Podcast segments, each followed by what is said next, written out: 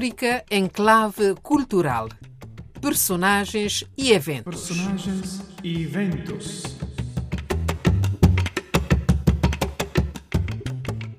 Há cerca de um ano, mais precisamente a 14 de novembro de 2022, falecia repentina e prematuramente, apenas 55 anos de idade, em Guadalupe, sua terra natal, o estudioso das humanidades clássicas africanas Jean-Philippe Omutunde, ou Nyosere Kalala Omutunde.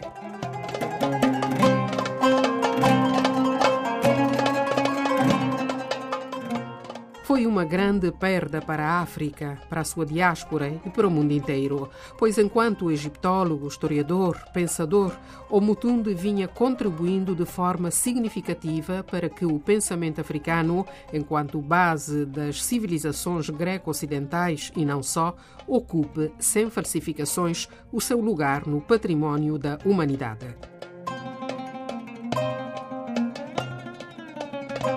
Muitos atos de homenagem marcaram este primeiro aniversário da sua morte.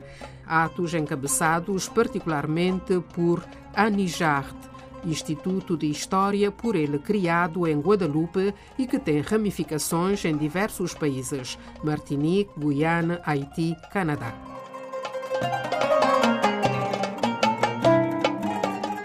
Nós vamos também recordá-lo aqui, juntamente com o nosso parceiro, o poeta, ensaísta e editor Filinto Elísio, e com o colega Filomeno Lopes, filósofo, que muito tem lido e refletido sobre as obras de Omutunde, do qual, aliás, vos propomos agora algumas palavras.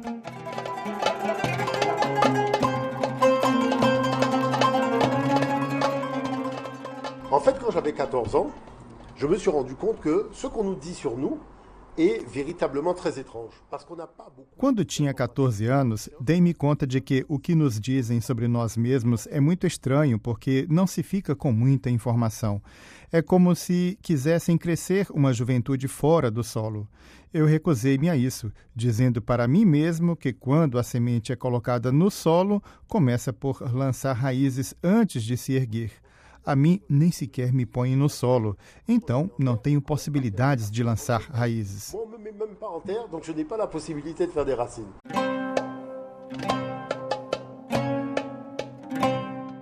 Este breve excerto de uma entrevista à televisão camaronesa Equinox, a 30 de outubro de 2022, duas semanas antes da sua morte, dá um pouco o tom do espírito inquieto que era o Mutunde o Mutunde que vamos agora conhecer um pouco mais nesta crônica de Filintilício da Rosa de Porcelana Editora.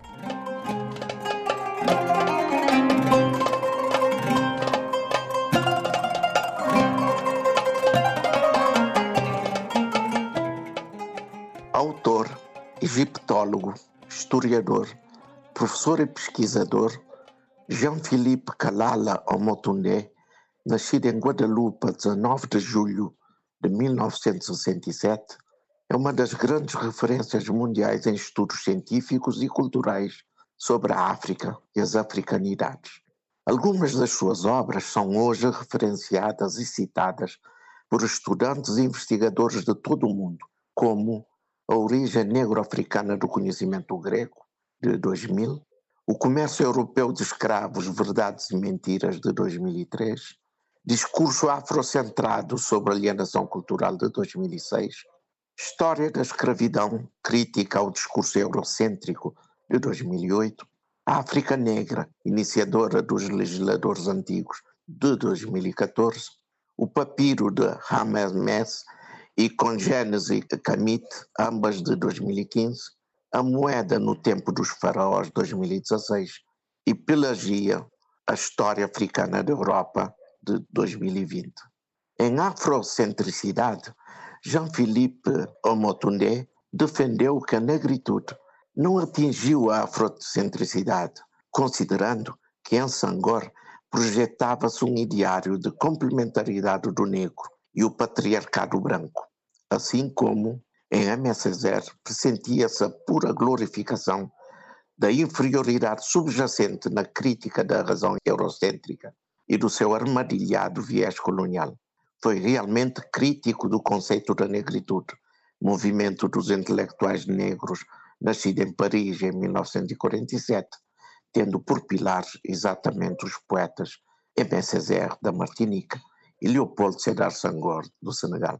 Uma das particularidades e especialidades do Motundé, grande admirador que foi do senegalês Sheikh Anta Diop, do burkinense Joseph Kizerbo e do camaronês Aquile Mbembe, eram as teses sobre o Egito dos faraós, como civilização negra e o berço dos conhecimentos que conformam hoje as humanidades, e a partir disso, a reconstituição dos pilares da chamada Renascença Africana.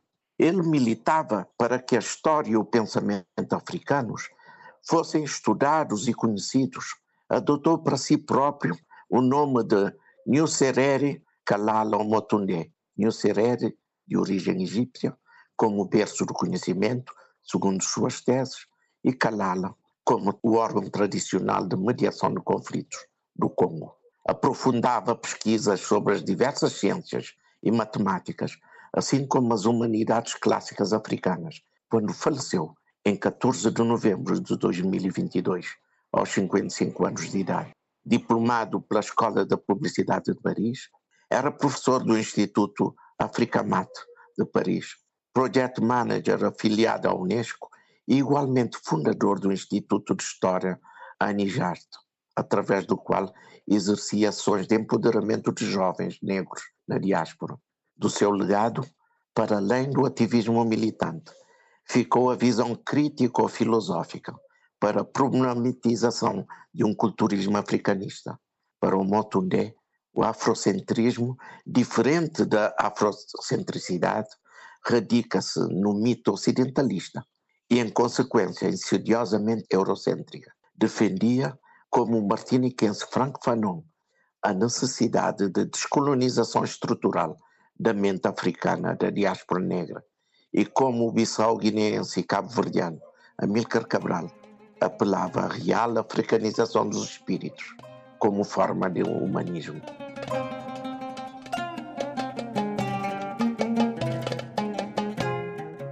Rádio Vaticano, África Enclave Cultural, personagens e eventos. O nosso personagem de hoje é Nusere Kalala Omotunde, pensador, que o nosso colega Filomeno Lopes descobriu há alguns anos atrás e cujas obras tem vindo a estudar, especialmente numa perspectiva filosófica. Seguindo as suas obras, isso também me levou a reler de novo um, Cheikh Anta Diop e ver a maneira como ele de facto uh, interpretava o pensamento de Cheikh Anta Diop. Ele é um historiador, ok, mas é um egiptólogo também. Então, neste aspecto, interessava-me a mim como alguém que se interessa do pensamento filosófico africano, não, sobretudo na questão da egiptologia. Devo dizer que ele trouxe muito, enfim, é um pensador uh, original, deu muita contribuição em pouco tempo. Sobretudo o que eu gosto dele, que é uma das coisas que ele aprendeu muito, seguramente, do pensamento de Cheikh Anta Diop, é que tudo tem que ser documentado do ponto de vista científico. Deu muita contribuição naquilo que hoje no pensamento filosófico nós estamos a, a pensar, que sobretudo no caso da África é importante. Quer dizer, reconhecer que, tal como dizia o filósofo Ebussi Bulaga, que a raiz do mal africano contemporâneo é a falta de um pensamento autóctono, endógeno. Só que este pensamento endógeno não pode ser produzido copiando o pensamento euronorte ocidental grego. Em poucas palavras, não é com as enxadas dos gregos é que nós vamos reduzir as nossas hortas. Isso não é possível. Portanto, é, é importante pormos a questão do paradigma, o ponto de referência a partir do qual nós queremos pensar o nosso estar no mundo é a relação com os outros e, e conosco mesmo. Então, repensar de novo a necessidade de, deste paradigma capaz de restituir maior dignidade a tudo aquilo que foi o, o contributo da África para a causa científica, econômica, tudo aquilo que são construção das civilizações no mundo. Para quem se aproxima pela primeira vez eh, ao pensamento de Omotunde, por onde começar, visto que ele deixou muitas obras em vários campos, desde a matemática, às religiões, religiões da África, às raízes históricas africanas da chamada civilização do mundo ocidental, à egiptologia, isso tudo na linha, como dizias, de, de Cheikh Anta Diop. Enfim, ele fala dos clássicos africanos. Para quem começa, para quem se aproxima pela primeira vez do seu pensamento, por onde começar? Mas eu diria primeiro, por exemplo, ele escreveu um livro que é Discurso Afrocentrista uh, sobre a alienação cultural. Neste texto, ele faz questão que possamos ter consciência de como efetivamente aquilo que nós chamamos a formação, de facto não é uma formação, é uma deformação. Quer dizer, nós fomos programados a desprezar tudo aquilo que é nosso. E nós continuamos assim, sobretudo no âmbito da filosofia. Eh, sabemos muito bem que hoje todo mundo sabe que uh, nunca houve esse famoso milagre grego. Mas, entretanto, quando nós começamos a raciocinar sobre algumas coisas, as pessoas vão lá, começam logo a falar da Grécia, disso, disso, daquilo, aquilo. Eu primeiro faço toda uma viagem pela Grécia, pela Europa, pelos Estados Unidos, etc., para depois vir uh, até a África, uh, numa dimensão de quase quem está a pedir esmola de poder estar também, fazer parte destas situações, enfim. Então é isso que ele acha absurdo, porque esse trabalho sobre o facto que tudo aquilo que a Europa herdou em termos de ciência, matemática, medicina, arte, etc., quer dizer, a partir da Grécia até né, foi obra de uma civilização antiga que era aquela Egito faraônica, não? Núbia, eh, que, nós conhecíamos, que era uma junção quase de 12 eh, regiões que compreendia aquilo que é o atual, atual RDC, até a Somália, enfim, e de um império que durou quase 365 mil anos. E tudo, hoje ele está documentado, que tudo aquilo que os gregos, até os gregos, de facto, nunca negaram isso, alguns deles, não? Enfim. Então, ele faz questão de escrever neste livro para que o outro tome consciência da necessidade de, daquilo que Cabral dizia, o imperativo de suicídio intelectual. Sair desse, desses pontos de referência e voltar às raízes para dizer que nós temos as nossas humanidades clássicas africanas e é preciso começar a partir delas.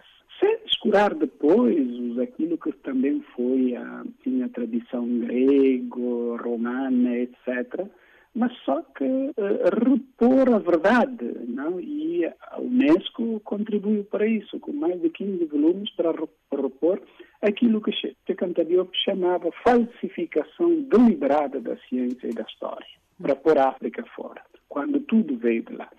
Então ele diz assim, esse trabalho nós não precisamos de fazer nada, já foi feito.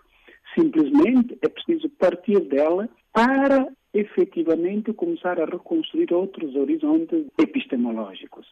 E é esse livro, Discurso Afrocentrista sobre a Alienação Cultural, é extraordinário, realmente, que ele faz. Depois entra, obviamente, naquilo que é mais a sua área também, que é esta onda do discurso afrocentrista. Ele então publica depois também um outro livro, acho que pode ser muito interessante, que é les racines africaines de la civilisation européenne, as raízes africanas de, de, de, tudo aquilo que é a civilização europeia. Um trabalho que já tinha iniciado uh, Cheikh Anta Diop, etc., mas ele parte daquilo que Cheikh Anta Diop deu como instrumento, etc., para aprofundar ainda mais, trazendo novos textos, novos textos não só gregos, mas também jeroglíficos, enfim. Sempre na mesma linha também que tinha já feito seja Engelbert também, seja uh, Bilolo, todos esses egiptólogos africanos, etc. E a partir de lá, por exemplo, até chegar àquilo que ele chama uh, Pelágia, que é a história africana da Europa, até aqui até a Itália, que é mais ou menos que tipo de população é que habitou os continentes e de modo particular a Europa e particularmente também a Grécia, e fazer ver como efetivamente havia esta população negra que depois de aquilo que são os fenícios, a população de Canaã, etc., boa parte dessa população até a Itália, que era negra, a população de origem tanto, etc., que trouxe boa parte desta civilização que foi herdada e que efetivamente também os romanos nunca discutiram é, esse tipo de coisa. Depois enfrenta também a questão da África Imperial. África Imperial é uma obra que ele publicou para mostrar, depois daquilo que é o Império Egito Faraônico, mas existiam também outras civilizações fora, como o Império Mali, Ghana, Songhai, etc., etc., que vieram depois, sobretudo, e ele prefere a terminologia África Imperial porque para ele é uma, uma, uma forma de debater a tese colonial face à questão da verdade histórica sobre os antigos impérios. Quer dizer, aquilo que nós chamamos África pré-colonial. Ele prefere falar da África imperial, porque de facto era um período de impérios. Outra coisa, isso interessa mais a filosofia, é a necessidade de reconstruir tudo aquilo que é a cosmologia, e que ele chama cosmogênese, e quer dizer a visão que os africanos, desde a antiguidade egito-faraônica até a época dos impérios, tinham sobre o mundo, sobre tudo aquilo que existe e como atuaram científico, cultural, artístico, etc., para construir essa civilização que durou assim 3.650 anos da história. Então ele faz quase três volumes e o terceiro volume, é a Cosmogênese Camita, o Mistério das Divindades Africanas, como essas foram relidas pelo cristianismo. Fazendo questão de, de, de, de dizer que o cristianismo, na verdade, nasce, mas isso também já tinha sido dito pelo Papa Paulo VI, que o cristianismo nasce com a obra dos padres do deserto, quer dizer, no Antigo Egito, segundo século depois da morte e ressurreição de Cristo, e quarto século depois na, na Etiópia, etc. Então ele faz ver, vai procurar textos jeroglíficos e traduz e comenta para ver como a tradição cristã hoje releu tudo aquilo que era tradição, maneira de ver as coisas, de, o mundo, de interpretar a própria espiritualidade da civilização egito-faraônica, etc. Finalmente, posso dizer, do ponto de vista ainda sempre na ótica de Cheikh para que tudo isso? Onde ele quer chegar? Ele quer chegar à questão de o problema essencial é repensar humanidades clássicas africanas para construir ou estarmos à altura de, de, de ter elementos endógenos para continuarmos na obra do renascimento africano.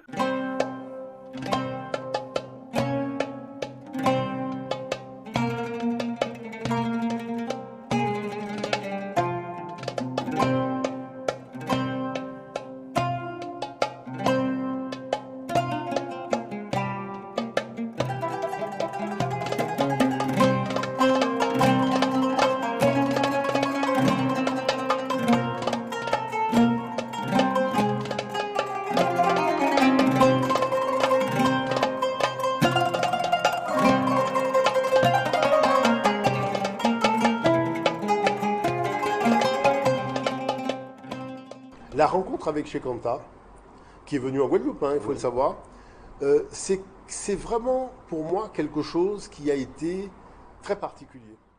O encontro com Sheikh Anta Diop, que foi a Guadalupe, é preciso dizer, foi para mim algo muito particular, porque aos 14 anos procurava alguém que tivesse uma forma de pensamento atípico, quer dizer, alguém que não repetia as coisas que ouvimos sempre, mas que tivesse uma forma de pensar atípico.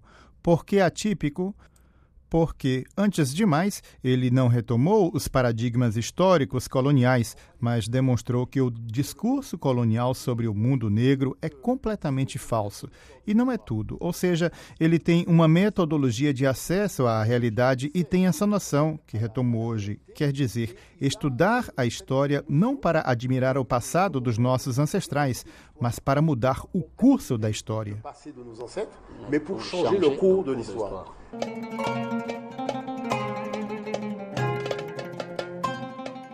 Era este mais um excerto da entrevista que nos referimos antes. E não só nesta, como em tantas outras entrevistas e conferências disponíveis no YouTube, o Mutunde afirma diversas vezes que não se estuda a história da África unicamente para celebrar o passado, mas para tirar lições e transformar para melhor o presente e o futuro da vida dos africanos. E sabemos que ele se dava ao ensino e mesmo a projetos práticos, pragmáticos em África, por exemplo, no campo da agricultura. Queres comentar, Filomeno? Sim, sempre nesta ótica, porque, como eu dizia, ele era, era extraordinário porque tinha no centro próprio aquele conselho de, de Diop. É preciso ousar inventar o próprio advir, apoiando-se na ciência. É uma maneira de dizer que temos que ser sérios nisso, usar a ciência, porque, porque toda maneira de raciocinar desde o antigo Egito culturalmente até hoje, para o africano foi sempre uma, uma forma científica de raciocínio. Quer dizer, no fundo, depois ele quer fazer alguma coisa de bem prático. E isso sempre foi feito. Agora, hoje nós vivemos uma espécie daquilo que ele, o Mutunde dizia de, na pauperização antropológica estrutural, um problema do ser, de ter muita pouca confiança em nós.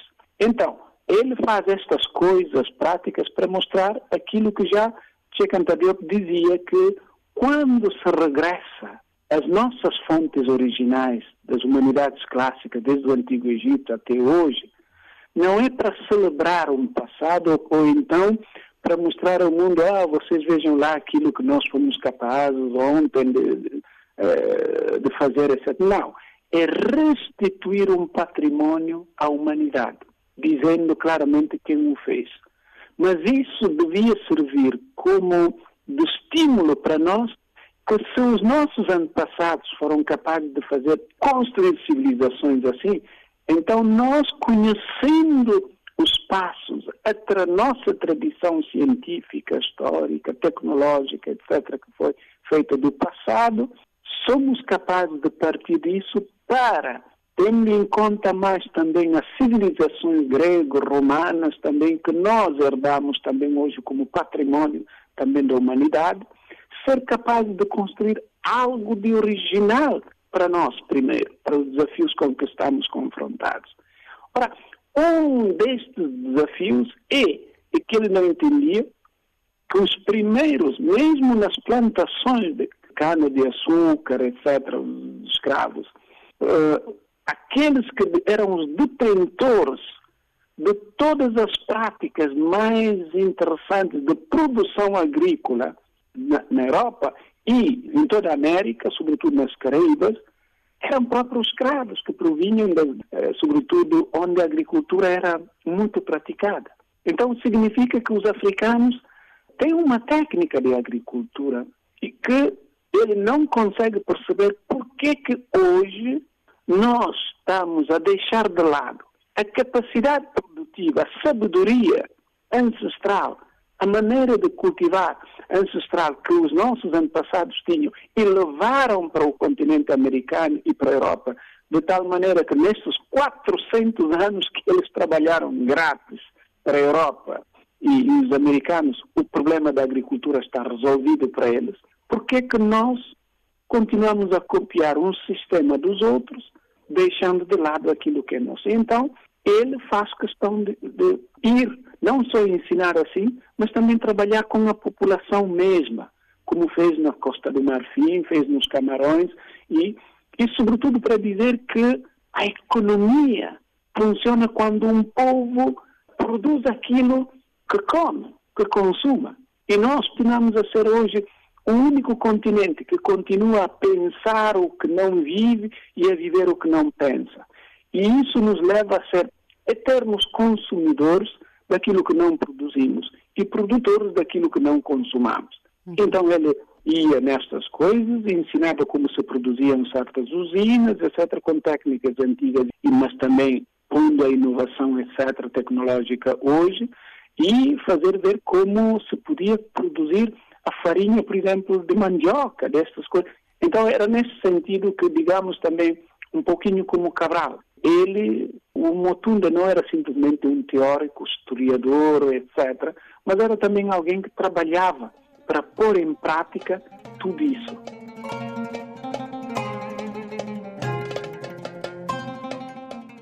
Filomeno Lopes, jornalista, filósofo, que a propósito de como preservar o legado de Nyosere Kalala Omutunde, recorda, parafraseando Birago Diop, que os mortos não morreram, estão dentro de nós. A única maneira que temos de continuar a fazê-los viver é herdar com convicção aquilo que eles foram capazes de fazer até hoje como indicação e continuar a levar isso avante. Fica aqui a mensagem.